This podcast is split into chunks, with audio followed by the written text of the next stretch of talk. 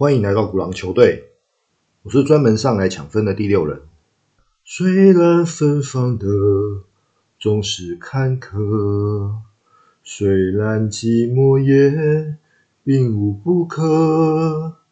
再回答不起命运有意的提问，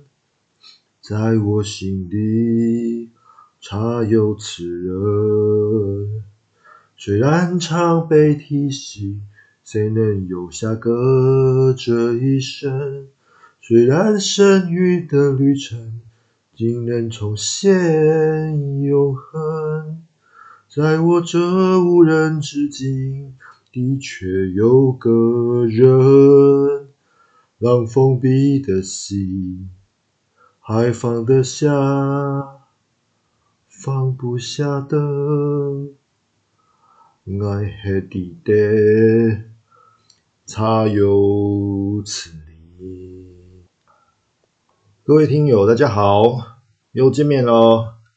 今天带来这首是呃热门戏剧《茶经》的主题歌曲哦。那这是由金曲歌后魏如萱的作品哦，《茶有此人》哦。啊嗯，这次带来这首是难度有比较高一点啊，因为它唱起来那个荡气回肠哦，然后。轻柔委婉的这种方式，哈，虽然我以前也号称叫蔡奇亚歌王，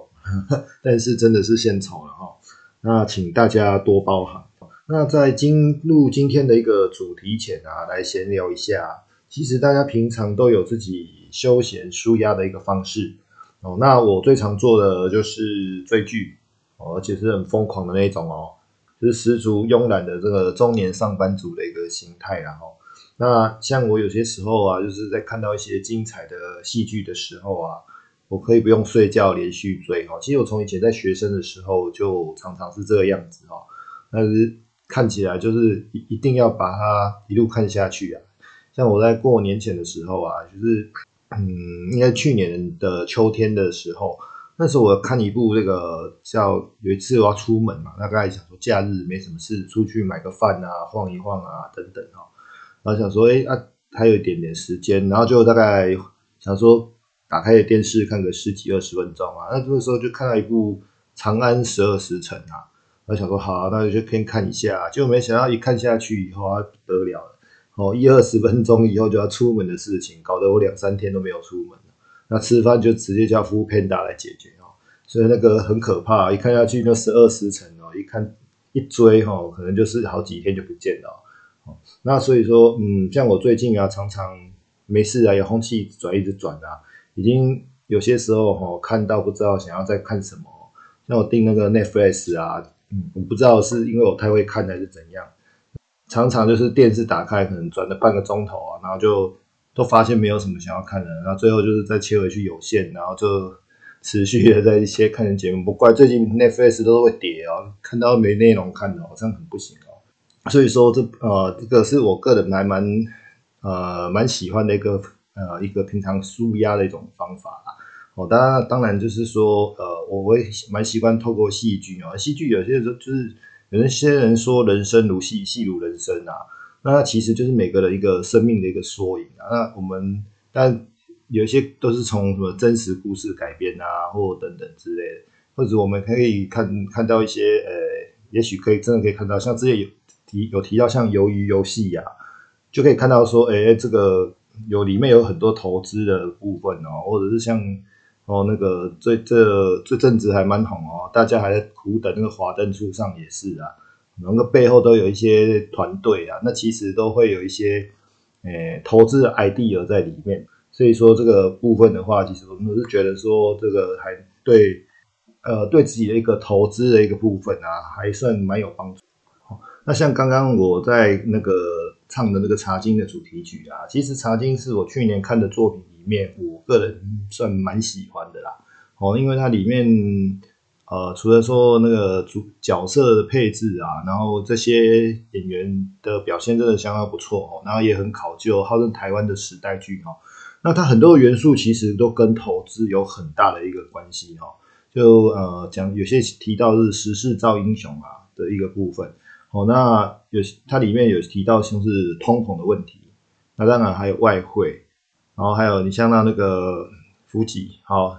纪赏他的一个创业的一个过程，然后，然后另外还有提到像是政策管制的一个打压等等，那导致说公司突然间就破产了，哦，那所以说这里面其实都有一些哦，关于说是说，哎，其实跟现在的一些市场氛围有一点雷同哦，那其实可以是可以是做一定的一个联想性。好，那我所以我们推荐大家有空的时候看一下了。那其实也是支持一下台湾戏剧啊。好，那如果假日有空的话哈，现在还可以去新竹北湖走一走啊，观光客家庄啊，什么去江阿新洋楼啊。不过我说真的，要塞车的一个心理准备啊。我听说有同事朋友哦去了一趟，然后塞的乱七八糟，现在就就说大概可能。平常没真的是没什么人去的地方，那因为戏剧发酵以后带来很大的观光效益，呃，可能假日你真的要接近那附近要有塞一个小时以上的心理准备啊。好，那所以说大家还是还是欢迎大家有空去走一走啦。那今天的一个主题啊，我们就从那个名人的一个视角系列，哈，就从我们传奇的一个投资人物哈，班杰明格拉罕，我们来。开始呃讨论一下什么，这是叫做价值型投资啊哈。那呃，就是每次我们常常耳熟能详啊，在这个市场里面呢，我们就提像是呃，我们会提到像是华人巴菲特，他就价值型人物的一个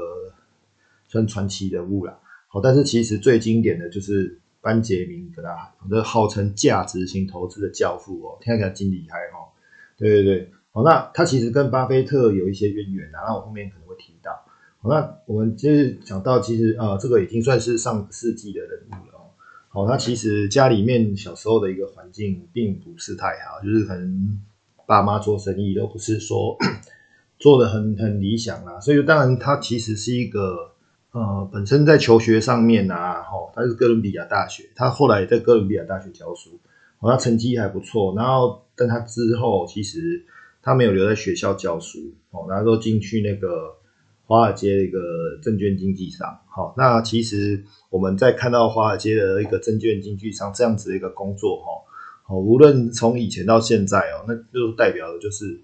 你会赚很多钱。像过年的时候刚好又追剧的时候，对不对？幸福来敲门，那个威尔史密斯啊，那个时候很惨吧？不是抱着小孩在睡厕所的时候。然后最后就是去考那个 broker 啊，为求翻身啊。然后最后他成功了，哎，然后真的人人生就就就会变得不太一样哦。然后他那个时候担任呃，我们就想到这个传奇人物班杰明格拉罕哦，他那个时候在做经济价盘价经纪员没有多久哦，因为他其实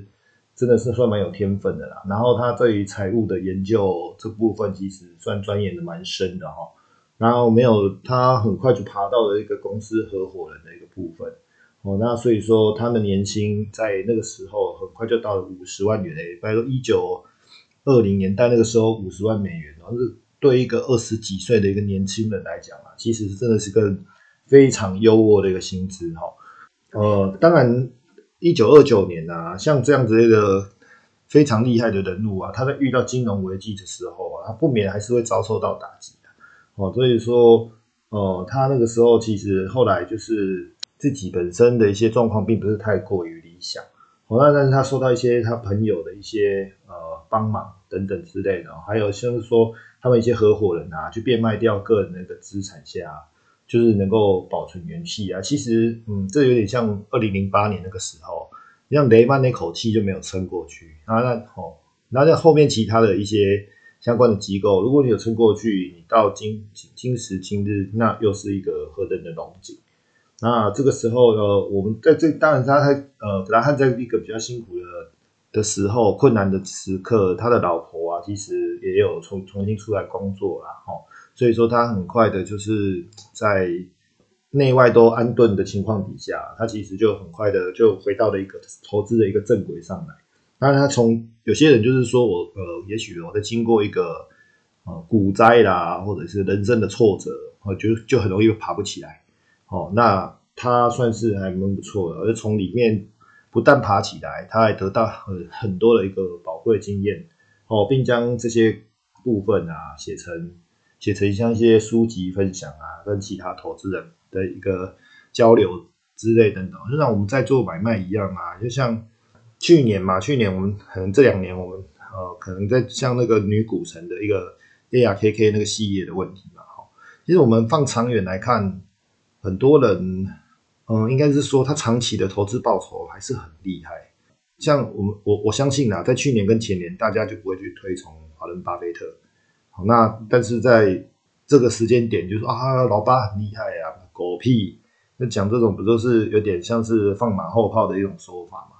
哦，重点是说他的做法、他的观点，哦，以及他的一些些他到底是怎么样出发，这个我我觉得是对我们在投资的一个上面还蛮蛮有帮帮助的。哦，那当然这个呃呃班杰明格拉汉啊，他在厉害的地方就是说他有留下几本书，像他三四一九三四年的时候那本。证券分析啦，证券分析，这我稍微看过一下，其实他真的写的蛮不错，就好的东西你留到现在，像《红楼梦》一样，你留到现在，哦，那它还是会有它的一个价值跟地位。那另外另外一本更重要的就是说，他后来十几年后出的那本《智慧型投资的一个投资人》，这本书被列为投资界的圣经。其实我在以前我的 podcast 啊有提到，就是说，嗯，我们。平常做不通的时候，有盲点的时候，其实去摄取这些投资数据会非常非常的有帮助。哦，就是说我我们去看看说，哎，每个人的做，我我还是强调，我相信每一个人投坊间上面的一些投资书籍，其实都能够替我们带来帮助。哦，我们不见得说要模仿他，但是我们会知道说，哎，他成功的要诀之类的，像我我自己看的那么多啦，我的感觉就是。不用太多废话，一定就是停损，停损要做好，或者去参加讲座，停损要做好，不要那边跟你说什么什么加码做多啊、凹啊什么，狗屁的，这人不是神啊！你就是像跟那一九二九年大股灾啊，你有多神？对啊，你有多神？没有啊，所以说还是会有这样的一个情况一个产生哦。所以说，像他在那本啊这这的一个。证券分析的投资书中，他有提到，其实就算是金融投金融危机的时候，我们只要把握一个投资原则，你还是可以从那个投资股票中获利。那他其实有借到在那本书里面很重要的一个篇章，他就提到是所谓的内在价值。哦，那其实说我们买股票，其实的价格要低于内在价值。那简单来说，那就是要捡便宜。哦，我们要判断它呃低于。内在价值，然后我要去捡便宜，我在那个情况底下出手，其实你就是为立于不败之地的一个这样的一个做法。哦，那我们再回到前提，就是说，呃，前面提到说，说你像股灾的时候，其实我就有认识一个很厉害的投资，算是一个老前辈，他真的没输。有些人是不一样啊，他就是说他子弹，你像巴菲特，他是子弹无限啊，就是说他现在现金很厚，也许他遇到股灾，他也不用怕。而且他还可以，他一定还是会损失啊，但是他账面因为太部位太大，他其实跑不掉。但是他因为他有口袋有太多的钱，所以他可以选择说我要去哪里抢劫，不丢，我去攻抢劫哦。因为我们在常常呃，我就说我们在经过金融海啸的时候，我们看那些电影提到交情归交情，我要在那个时间点去救你的公司，凭什么？公事公办嘛，好 business 嘛，我我人生我就是要用出对我有利的价钱，你不要出给我，也可能也没有人敢接，好，所以说他那个时候，我就觉得有些人会形容巴菲特，呃，有人叫他黑巴啦，就是抢劫嘛，就是那个时间点，他就是可以透过很低的价钱哦，然后去买到一个很好的一个标的之类等等哦，那所以说，呃，他经过这个所谓的。像我刚提到有个前辈，他也是，他从金融海啸这样，他很稳定啊，每年都可以固定赚个赚一定数量的一个金额，哦，那他他会很，他不太受到市场上面的波动，这个我其实还蛮佩服的。那像这几年，因为说真的啦，市场的行情实在是太好，那太好的时候，大家都会觉得就出现很多什么，哎，少年股神啊，或或也许就是什么天天上掉下来的股神啊，什么菜市场股神。这这种我我我是觉得啊，就是说，当市场开始归于平淡的时候，我现在不跟你讲崩盘哦，平淡而已哦。我跟你讲，因为很多人就掉电啊。哎，相信这几天我们在我们在在做美股分享的时候啊，或者我们在看晚上看美股的时候，哦好，或者这两天你光是一个到底升息呀，也许这样，我跟你讲，大家现在就是讨厌吧。好，就是很多股票很不错的股票，那怎么会变成这个样子？好，所以说这个很多时候你要说它有道理嘛，也其实也是 没什么道理可循。好，那值得一提就是说我刚刚提到像巴菲特的一个部分哦，其实巴菲特他以前呢，哦，他跟他有一点渊源哦，他一开他其实这个时候毕业的时候，其实他希望到格拉罕的公司去上班，那格拉罕其实一开始是拒绝他，对啊，你看他。巴菲特这种咖一开始也是有被，也是有被拒绝的时候。好，不过当然巴菲特他是锲而不舍，不断的去要求。那最后格拉罕还是就给了他一个工作机会，所以他这个是巴菲特在做投资上面的起点哦。那他也从来没有忘记说，哎，格拉罕在他这个身，他他在格拉罕去身上学到这些东西哦。所以我们现在在看巴菲特做做的一些他的一些做法原则上面，其实跟格拉罕。非常非常非常的像哦，好，那比较有趣的地方就是说，呃，像这个早期啊，那个格拉罕他有一个那个保险公司啊，那个 G Co 的一个部分啊，它是他的投资之一的哦，然后他其实也是波克夏海瑟威早期一个并购的对象，所以他们呃之间的一个渊源还蛮深的哦。那再来我们要提到所谓班杰明格拉罕的一个投资哲学。那我们刚刚前面是提到这些有关于他的背景故事，那其实大家应该都有个初步的了解。那班杰明格汉他喜欢的一个方式，就是说所谓的安全边际啊，就是说他买进的价格就比股票的一个价值低，有点像呃低于净值啊或等等的方式。那当然我们对于股价的一个评价上面，其实没有这个所谓百分之一百的一个准确啦。好，所以说嗯。安全边际就是说，我们会有一定的一个犯错的空间。就是说，假设这个公司这不行的时候，好，那那它会有一定保障我们投资的一个一个损益的一个情况产生。好，那它所谓所以说它最经典的呃的策略就是所谓的什么的 net net 哦，它指出就是说我们要看起来这些呃有一些像那些半死不活的公司啊，那 net net 指的就是说它的公司的价格哈。它低于它持有一个现金跟流动资产，也就是说，我们公司如果被清算的时候，那投资人可以获得比现在那个市价还要高的一个价值。那我们的举例就是说，可能这家公司啊，呃，它可能有厂房啊、商办啊，约当手上有一些现金等等啊。那如果我把这些的东西全部都拿去市面上拍卖掉的时候，那它可以高于我们。高于可能我买进的价钱，也许它价格价值是二十块，好了，那我们用十八块买进，好，那股价跌没有关系，就算我反正公司倒掉，它还有二十块的价值，那我们现在有用十八块去买它，就比较不太容易会受到一个损失，哦，所以这个被清算的时候就不用太太过于一个担心，好，所以说那班杰明格拉罕他还会买，他还会把这个部分设定的更严格，它所谓的这个三呃 net net 价格三分之二的一个股票哦，所以它有的比较宽广的这个所谓的缓冲哦，所以说它无论在做任何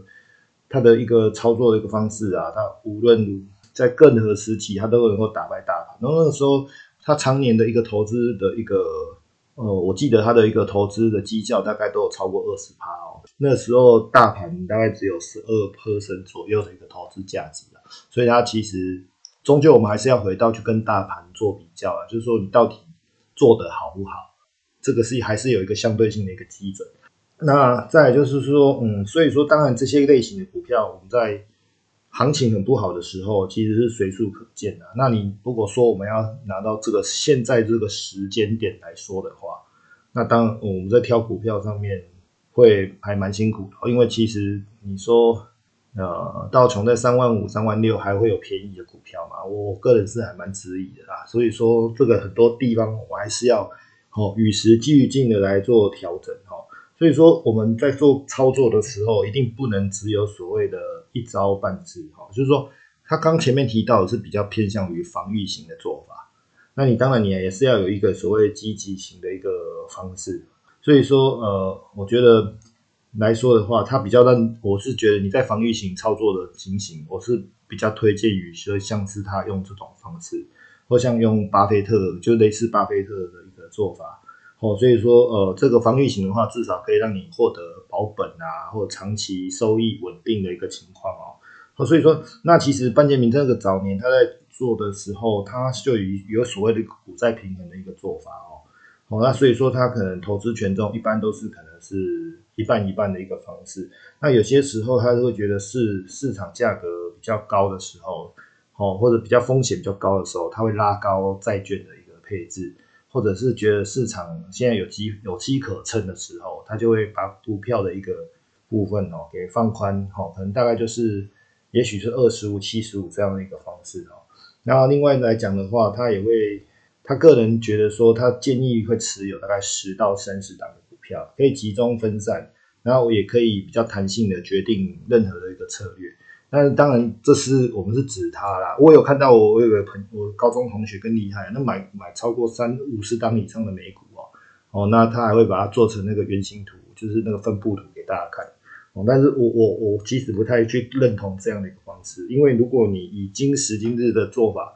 你要做这样的操作，那你就买买 ETF 就好了，那就买 ETF 就好了。那我是觉得，当然我我我是比较喜欢主动型投资哈。但是其实也不用这么散，哦，也许因为美股当然它的标的呀，哦，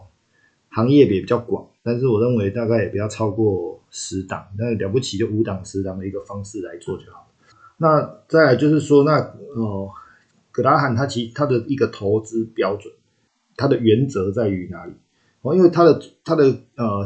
出发点是这样，所以说你像呃，他不太喜欢科技公司，也不太喜欢金融业。哦，当然很多人会说，那他这样子就不会遇到什么他抗风暴啊，或者是次贷海啸的一个部分哈。另外来讲，他希望的公司的一个营收要有一定的一个水准。好，那他的所谓的流动比，流动比要超过二。那另外他的长期负债要低于流动资产。然后另外还有就是说，过去十年啊，每年的盈余要三十趴起起跳的成长哦。哦，我对这个真的很困难啊。那另外，过去五年的时候，它盈余不能够有负成长，本益比要低于十五倍，本益比乘以股价净值要小于二点二。哦，那另外像制造业的那公司负债啊，权益要小于一百啊。那它也比较偏好支付股利的公司。我公阿乐乐等公阿金马干单来供，在这个时间点不太容易。所以说，我相信在这个呃以现在现值的状况来讲的话，他的做法上面应该。能够挑的东西不多啦，但是他也许他他也不太容易被人家认同哦。但是我觉得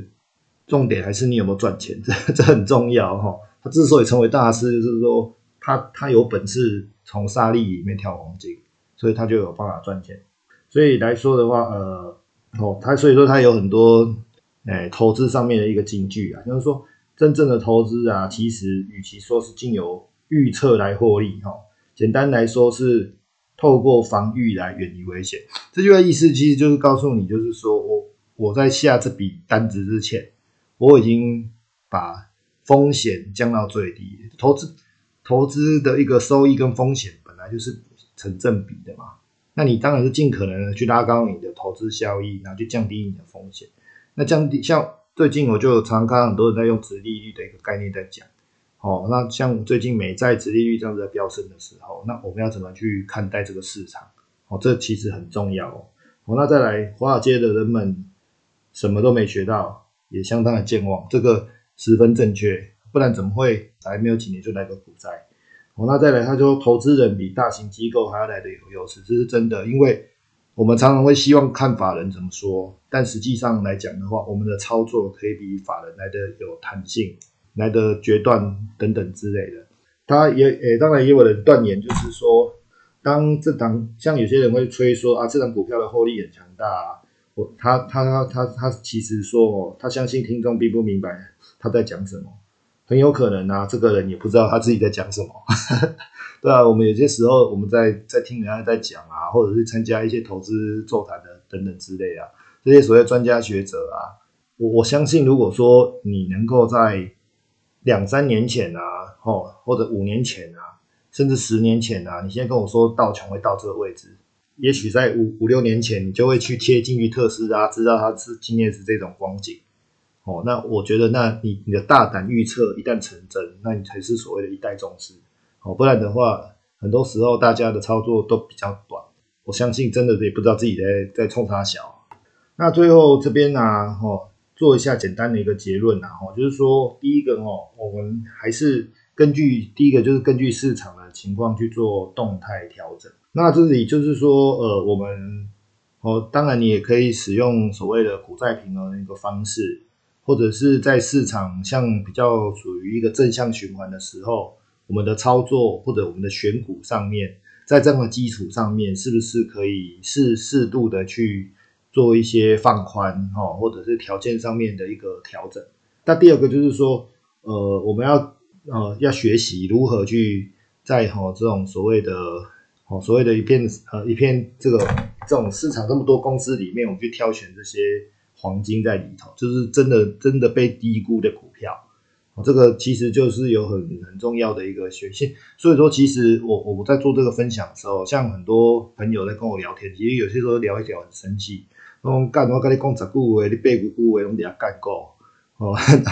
那我们很熟了啦，哦，我不是这样的意思啊，哈，只是我会跟他提到说，我在做这样的，我会习惯性的用我选择的方式。我比较笃信技术分析，然后加个筹码、加量的方式来看。当然，你说很多人就会跟你说啊，基本面啊，我更笑啊，基本面，基本面我把金搞啦，不是金搞，就是说我我算我刚提到，其实是我上班追剧以外，我本身就是一个重度交易跟投资，很多方式我都学会。那我也曾经试着就是去看财报啊，或者基本面啊等等。我我相信我比一般的投资人稍微来的。看的多了一些，我不敢说我很厉害或我很认真，认真是一定有啦，哦，但是用一用，你真的觉得它好用，我觉得那当然很好啊。可是我觉得用这种方式来用，其实还蛮痛苦的，所以，所以就是要还是要惯用你习惯的方式。但是我认为不，这不是不应该学习，这非常还是要去学习。哦，你要应该就是说，你去呃，这第三点我就提到，就是说你要从这里面去建构你自己的一个。你自己的所谓的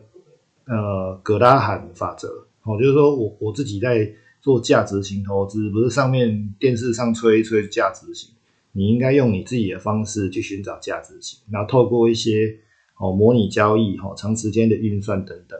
然后哦你当然这个东西就是基本功，你一定要多看书啊，多多踹啊，你才能够知道。好，那第四个哦，它。最重点重点的精神，先求不败的哲学。